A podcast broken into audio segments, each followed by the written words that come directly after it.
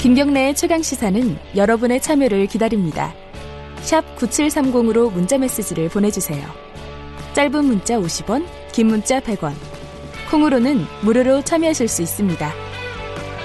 말도 많고 탈도 많았던 광주형 일자리 어, 협상이 마침내 타결이 됐습니다. 사 년 칠 개월여 만이라고 하네요. 하지만 어, 갈 길이 구만리다. 넘어야 할 산이 많다. 이런 얘기들도 있습니다. 당장 현대자동차 노동조합이 파업을 예고를 하고 있고요. 어, 이용석 광주시장 연결해서 광주형 일자리에 대한 얘기 좀 나눠보겠습니다. 안녕하세요. 예, 안녕하십니까. 어제 협약식을 가졌잖아요. 예. 거기 손잡고 들어가셨다면서요? 그 광주 노동계랑요. 그렇습니다. 그것도 손을 잡고 가셨어요? 어떤 의미가 있었나요, 그게? 이제 국민들께서 걱정을 많이 하시기 때문에 네. 이 노, 노사 민정이 한마음 한뜻으로 음. 강규영 일자리를 성공시키겠다는 네. 것을 상징적으로 보여드리기 위해서 그렇게 들어갔습니다. 제가 사 년 칠 개월 만이라고 했는데 그동안 예. 뭐, 뭐 많은 사람들이 그랬겠지만은 이용섭 시장님이 가장 마음고생이 심하셨을 것 같아요. 어, 소감이 예. 어떠신지 좀 들어보고 싶네요.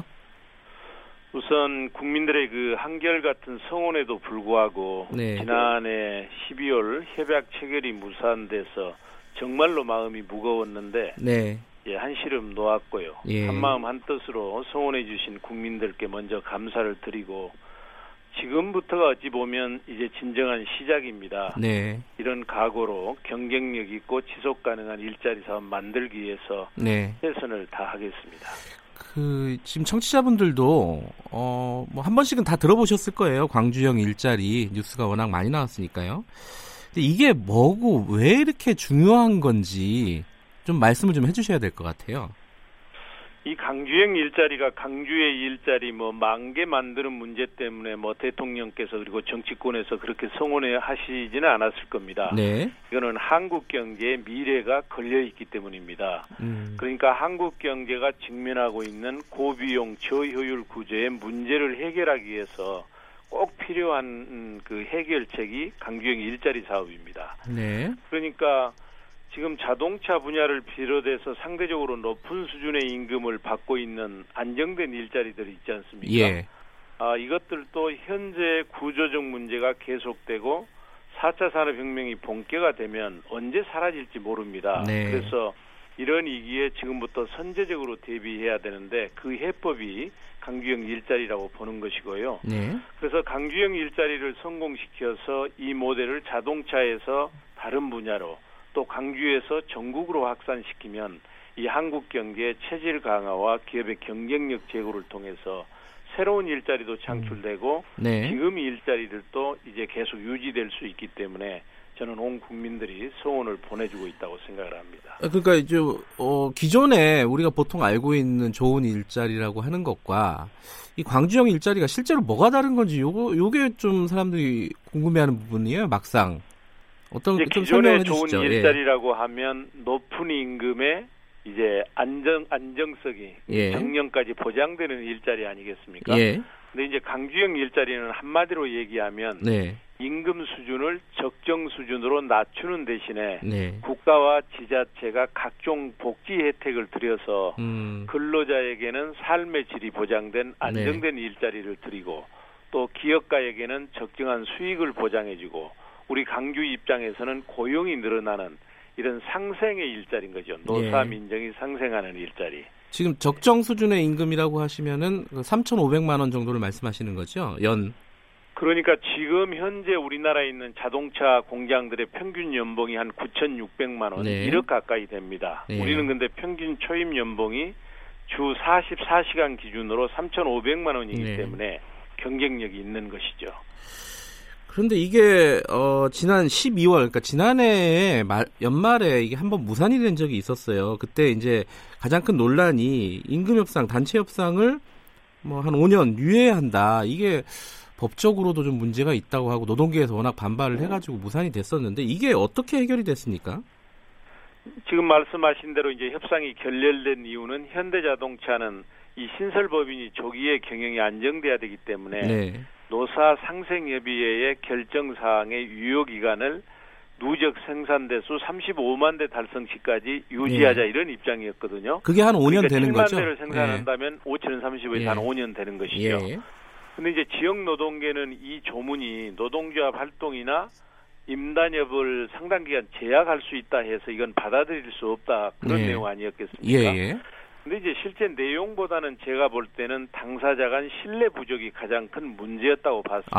아, 네. 그래서 이제 제가, 시장인 제가 직접 협상 단장을 맡아가지고 네. 현대자동차하고 노동계하고 긴밀하게 소통하면서 네. 신뢰를 쌓는 데 주력했죠. 예. 특히 이제 노동계와 협력을 강화하는 게 중요해서 사회 일자리 특보도 채용을 하고 노동협력단도 신설해서 소통을 강화했는데 해결 방안은 이렇게 했습니다. 예. 그러니까 현대자동차가 주장하는 삼십오만 대 규정은 그대로 유지를 했어요. 예. 그러면서 노동계가 걱정하고 있는 그 입장은 별도 부석서에다 이제 별도로 명기를 했는데 네. 우선 어떤 내용을 넣냐면 삼십오만 대 생산 이전이라 하더라도 네. 가시적인 경영성과가 창출된다든지 이런 중대한 사정 변경이 있으면 네. 유효기간을 다르게 할 수 있다. 이렇게 해서 이제 길을 터놨고요. 네.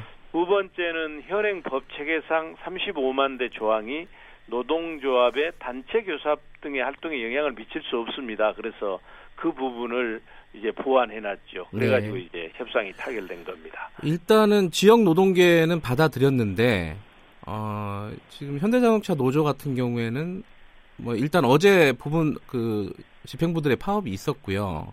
예. 계속 강행한다면은 총파업도 하겠다 이렇게 지금 예고를 하지 않았습니까? 예. 예, 그 이 노동계 쪽에서 계속 반발이 있는 거는 어떤 이유라고 생각을 하십니까? 저는 이제 고임금을 받고 있는 현대차 노조가 강규형 일자리를 반대하는 것은 너무 네. 이기적이고 네. 미래를 보지 못하는 단견이다 이렇게 생각을 합니다. 네. 제가 아까도 얘기했지만 이분들의 일자리도 언제 없어질지 모릅니다. 선제적으로 대비를 해야 되고 네. 그 해법이 강규형 일자리인 것이죠. 네. 그리고 또 이분들이 강규형 일자리를 반대하는 이유를 보면요. 네. 상당 부분 오해고 편견에서 비롯된 겁니다. 음. 이분들은 강규형 일자리가 현재 자기들 일자리를 이어간다고 하는데 네. 오히려 현재 있는 일자리의 지속성과 안정성을 높여줄 겁니다. 네. 또 자동차 산업의 위기를 가중시킨다고 하는데 혁신을 통해서 새로운 수요를 창출하고 경쟁력을 높이는 전기가 될 것이고요. 예. 또 고용위기를 가져온다고 하는데 고용위기에 빠진 한국 경제의 새로운 돌파구가 되고 예. 침체된 제조업에 새로운 활력을 불어넣을 것입니다. 그렇기 예. 때문에 일단 이제 협상이 진행됐기 때문에 이걸 계기 이걸 계기로 해서 뭐 총 파업을 한다든지 네. 그거는 국민의 뜻과 다르기 때문에 그분들도 어, 잘 대처해 주리라고 생각합니다. 이 부분은 합니다. 조금 강론으로 간단하게나마 한두 가지 정도 여쭤봐야 될 것 같은데요. 일단은 왜냐하면은 그 미, 민주노총 금속노조라든가 아니면 현대자동차 노조 같은 경우에는 이 사업 자체를 광주형 일자리 사업 자체를 뭐 심한 경우에는 뭐 대국민 사기극이다 뭐 이런 식으로 얘기하는 쪽도 있지 않습니까? 그러니까요. 그 중에 하나가 이제 임금을 결국은 하향 평준화 시킬 것이다. 왜냐하면은 기존에 고임금을 받고 있었는데 삼천오백만 원이면 상대적으로는 굉장히 낮은 임금이잖아요. 그 예. 부분에 대한 문제가 있고 자동차 산업이 한국에서 일단 포화 상태인데 그리고 어, 소형 에스유브이 이게 과연 많이 팔릴 것인가 예. 좀 의심스럽다. 이 두 부분에 대해서는 그 시장님께서는 어떤 생각을 갖고 계세요? 예, 우선 음, 우리나라에서 천구백구십육 년 이후에 자동차 공장이 하나도 만들어지지 않았습니다. 네. 다 해외에 가서 투자를 했거든요. 네. 그걸 우리 저 민주노총의 그 음. 현대차 노조가 잘 생각해 봐야 됩니다. 네. 왜 국내에 투자하지 않고 외국에 나갔을까? 네. 그것은 고임금 때문에 도저히 투자해봐야 수익이 나지 않기 때문입니다. 네. 그러니까 지금 현대차가 그렇게 고임금을 주어도 계속 경쟁력이 있단다면 그대로 가야죠. 네. 그렇지만 그렇지 않기 때문에 이번에 우리가 적정 임금 수준으로 어, 그 적정화하면 외국에 나가려고 생각했던 기업들을 국내에 잡아두는 효과도 있고 네. 이미 나가 있는 제조업체들을 국내로 다시 들어오게 하는 계기가 될 것이고요. 네.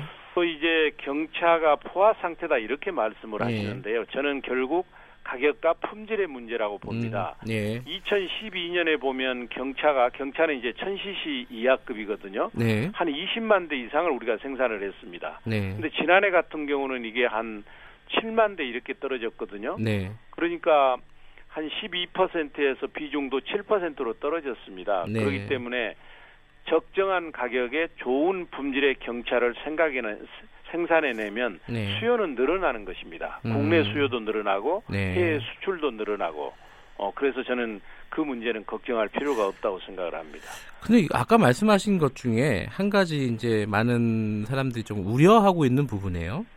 한국 경제의 미래, 뭐 일자리의 미래 이렇게 말씀을 하셨는데 이 자동차 산업이라는 게 미래 산업은 아니지 않습니까? 이게 공장 라인을 설치하고 이런 게 좀 어, 예전에 계속 지속 지금까지 지속해왔던 어떤 오래된 산업인데 이걸 이제 어떤 한국 경제의 미래라고 얘기하는 건 좀 무리 아니냐 이런 의견도 있어요. 이건 어떻게 생각하세요?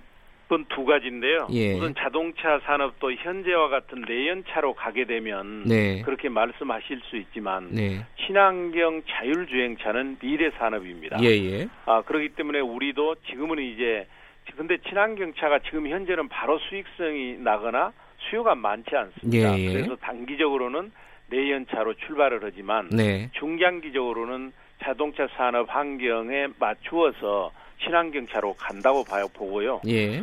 두 번째는 이제 강규형 일자리 사업이 자동차 산업에 한정돼 있다면 네. 어떻게 이게 한국 경제의 미래냐 이렇게 말씀하실 수 있지만 네. 이, 이, 우리가 이제 지금은 자동차 산업에서 성공했지만 이걸 다른 산업으로 확산시켜 가야 되고 네. 또 강주에서 다른 지역, 지역으로 이걸 넓혀 가야 됩니다. 네. 그렇게 되면 이제 한국 경제의 체질을 바꾸고 경쟁력을 높여서 네. 재도약할 수 있기 때문에 한국 경제의 미래고 희망이다 이렇게 얘기를 하는 것이죠.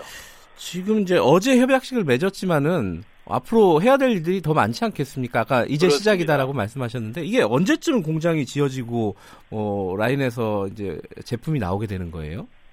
제품 생산은 이천이십일 년 하반기에 나옵니다. 예. 그래서 우리가 해야 될 가장 중요한 일은 이제 뭐냐면 신설 법인을 우선 만들어야 됩니다. 네. 그래가지고 공장을 금년 중에 착공을 해야 되거든요. 네. 근데 아시는 것처럼 강주시하고 현대차가 사십 퍼센트를 자본금에 사십 퍼센트를 투자하지 않습니까? 네. 그러면 나머지 육십 퍼센트에 대해서 출자자를 우선 모집을 해야 됩니다. 네. 그걸 이제 먼저 할 것이고요. 네. 그렇게 해서 신설 법인 만들어지면 그 다음은 이제 경쟁력 있고 지속 가능한 사업이 되도록 품질 좋은 신차를 생산하는 그런 이제 공장 설립에 들어갈 겁니다. 투자자를 좀 모집을 하셔야 되는 건데 이게 예. 좀 어떻습니까? 요새 시장 상황이 안 좋잖아요. 아무래도 투자하시는 분들이 많이 있을까요? 투자하신 분들은 물론 단기적인 어려움도 생각하지만 예. 장기적으로 보거든요. 예. 근데 강규형 일자리에 대한 관심이 지대하고 예. 또 우리나라 최대 자동차 회사인 현대차가 투자하고 있기 때문에 예. 저는 우선 강주 지역사회, 산업계, 공공기관, 음. 은행과 같은 재무적 투자자 이런 분들이 출자에 참여해 줄 것으로 생각을 합니다.